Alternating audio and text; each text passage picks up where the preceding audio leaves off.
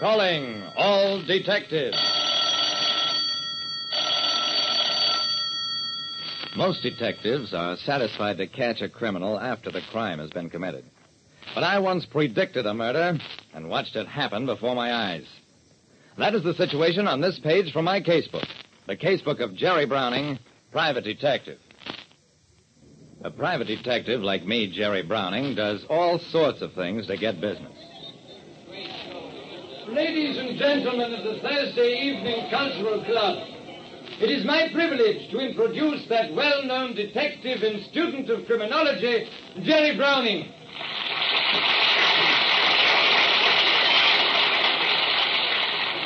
Yeah, Jerry Browning, lecturer.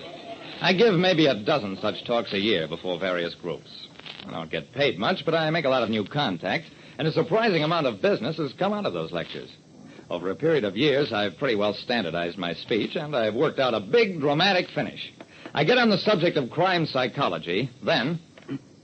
Ladies and gentlemen, there are about 200 of you in this room. Some married, others not. All respected members of the community, with neighbors, friends, and business associates. Yet, one of you is marked for death. I'll say more. Not only is one of you an intended murder victim, but the would-be murderer is also in this room. Even as I speak, that person is plotting the crime. How to execute it. How to get away with it. It was impossible to tell where the shot came from, but it was easy to see its result. About halfway back in the audience, a middle-aged man slumped forward in his seat. Murder in a crowded lecture hall. A murder that my words had set off. When I told a lecture audience that one person in the room was marked for murder and another the intended murderer, my words came true before my eyes. The next few minutes bordered on panic. Nobody leaves this hall until the police arrive. Anybody who tries to leave will be placed under immediate arrest. That stopped the rush for the doors and the possibility of the killer slipping away. Out of the corner of my eye, I saw the club chairman in the wings. He was speaking into a phone, which meant that the police would soon be there. Everybody back in their seats.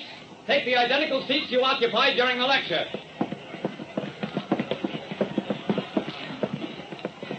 Now I had a chance to get at the victim. It required only a glance to tell that he was dead, killed by a bullet in the back. While ushers took the body into another room, I learned that he was Drew Lansing, a surgeon dentist, unmarried, well liked in the community. What's this about somebody getting murdered here? What's going on? There has been a murder. The body's in the other room. The police chief, followed by his deputies, strode down the aisle. Are you the lecturer who predicted the murder? I, uh, yeah, I'm Jerry Browning. The chief gave me a long, hostile stare. Okay, Mr. Browning. Then take another squint into your crystal ball and tell us who done the killing. I glanced around the room at the silent audience. Sure, Chief. I- I'll be glad to tell you. In private.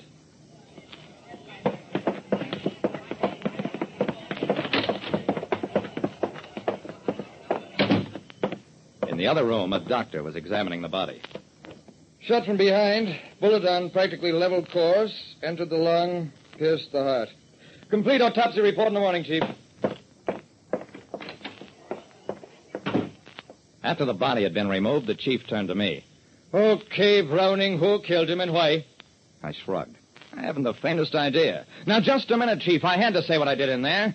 The chief found his voice. What kind of hocus pocus are you pulling, mister? Saying there'll be a murder, and bang, there is a murder. You know something, Browning. I sat down. If you'll give me a chance, I'll explain. What I was leading up to in my lecture was that perfectly respectable people sometimes play with the idea of murder, of killing somebody they don't like. 999 times out of a thousand, that's as far as it goes. Normal people entertain such notions largely as fantasy. Only the rare, abnormal person actually commits the act. The chief wagged his head in astonishment. And you mean somebody in that audience thought you really know something and got rattled into doing the killing then and there? I nodded. That's exactly what I mean. The killer thought I was trying to warn his or her victim and was determined not to let poor Lansing escape. Brother, what's amiss? A uniformed cop came into the room. Here's the gun, Chief. We found it under one of the seats way up front. The killer must have got rid of it when all the excitement broke out.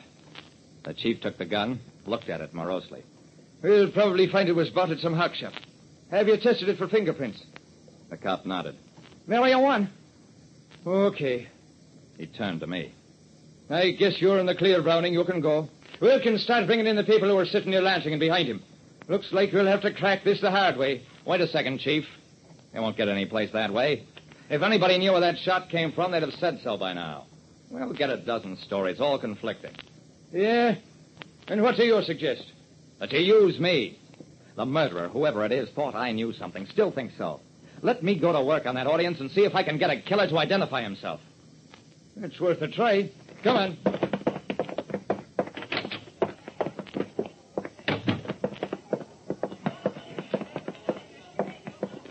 It was a queer feeling to look out into the audience and know that behind one of those bland masks there lurked a killer. There is a murderer in this room. One who has made many mistakes. I waited for that to sink in. Then, I will now talk directly to the killer. And after I have finished, I will come down off the stage and point out that killer. I directed my glance beyond the front rows to the back half of the room. You've planned this murder for a long time, haven't you?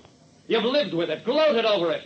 This wasn't the way you intended to carry it out. You meant to use that fine alibi. Now it's too late for that.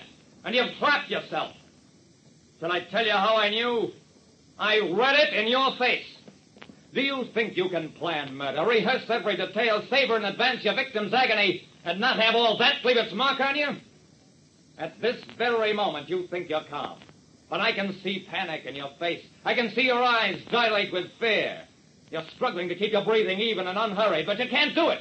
The blood is beginning to mount in your face. Your heart is pounding faster and faster. You can't keep control of yourself any longer. In the very last row, a woman screamed and tried to dart out the door. Two cops grabbed her. There is the murderer of Drew Lansing. I sure hope. She was the murderer, all right. One of Lansing's patients who had fallen in love with him, had gone so far as to propose to him. Lansing refused. Gently and courteously, but still refused. After that, she felt she had to kill him. Don't ask me why. Warped minds do strange things. Once her nerve broke, she babbled out a full confession, seemed surprised that I wasn't able to read the motives for her crime in her face. Well, I still give occasional lectures. But these days I have a new finish. Less dramatic, maybe, but easier on the nerves, too. Like I said, you can get away with calling people various things if you smile. But if you call them murderers, you'd better duck. Listen next time to Calling All Detectives. Mystery drama, mystery quiz, and a chance for you to match wits with yours truly, Jerry Browning, private detective.